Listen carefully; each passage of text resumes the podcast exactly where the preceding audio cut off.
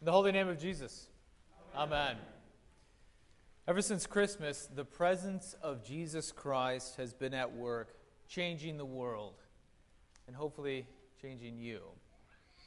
Nothing can ever go on as it did before when Jesus enters into your life. Two weeks ago, Jesus made sure that your life wasn't the same through a lot of hard work. And last week, Peter, afraid of the change, found out that when Jesus is at your side, sometimes change just pays off. And today, the Heavenly Father gives to the disciples what they need in order to change. And that's a plan. Peter, James, and John were called to drop everything and follow Jesus. And as you can imagine, letting go of an old life and beginning a new life can be daunting, especially when you're not exactly sure what it looks like or where you're going. But change, according to the Heavenly Father today, is specific. When the Father says, This is my Son, my chosen one, he is telling the three disciples that Jesus specifically is the plan for them. Jesus is going to fulfill his baptismal mission of dying and rising again for the world, which means the plan for the world is to live as children of God, that is, as gifts to others, as living sacrifices, loving one another as Christ loved them. In the second half of the Father's words, help the disciples on how to implement the plan.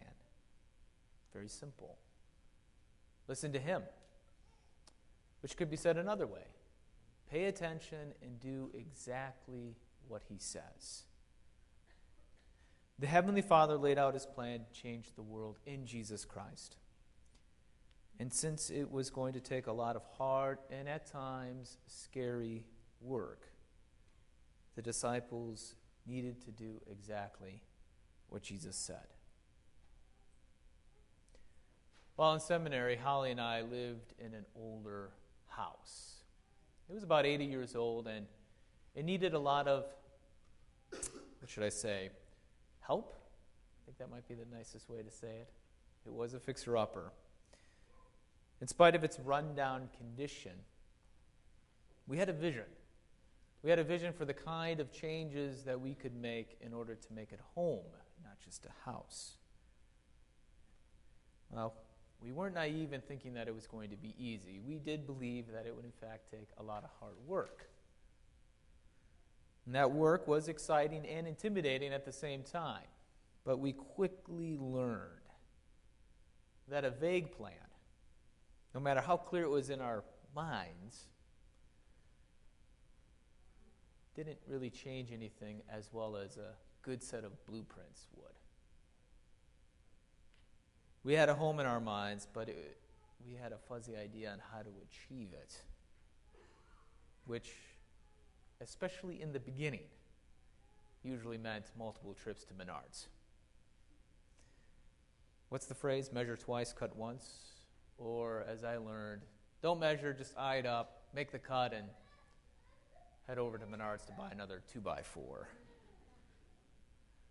An unclear plan won't really change anything, and most often it results in a lot of wasted time and energy.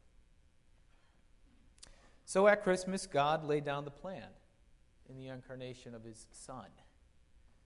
And the work to embody the plan, to live it, is tough. When the pressure mounts and events come along in our lives to make us think that the plan isn't working, or maybe it's the wrong plan, God lets us in, lets us in to see an image from the end, the goal. And today, in the Transfiguration, God shows us Jesus and the saints saturated with resurrected light. And I have a feeling this actually happens in our lives now. Just most of us don't shine with a heavenly light. Rather, it happens perhaps in our lives in a way that, even though we've sung the liturgy multiple times before, on that particular day, it said, said, it said something different. Or it's that word of God that you've heard 100 times before, but on that particular day, it said something fresh.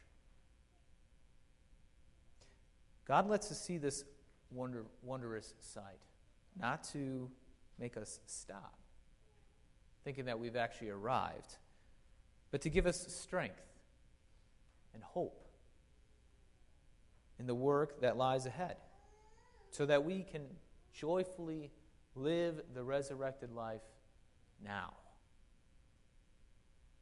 Change will be hard for each of us. And what God asks of us will be at times overwhelming. But listening to our Lord Jesus means that there is getting no past Jesus, since he embodies life's fullness. Well, today Jesus is heading out of Jerusalem, and Lent begins Wednesday. Jesus' journey to the cross is hard and so will Lent be for us. My hope is that each of us receives God's word today with that listening ear. And as you listen, consider where Christ is leading you. Because God's plan for your changed life is Jesus. So I guess that means there is really no question where we must go as a congregation and as people to Jesus to Jerusalem. Over the last couple weeks, God has prepared our minds to know that things will be hard, so that we do not get discouraged or lose hope when in fact they do.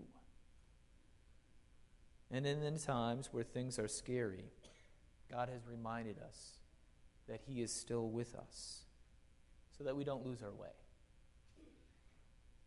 And then today, we know that the only way out is listening to our Lord Jesus. In the holy name of Jesus, amen.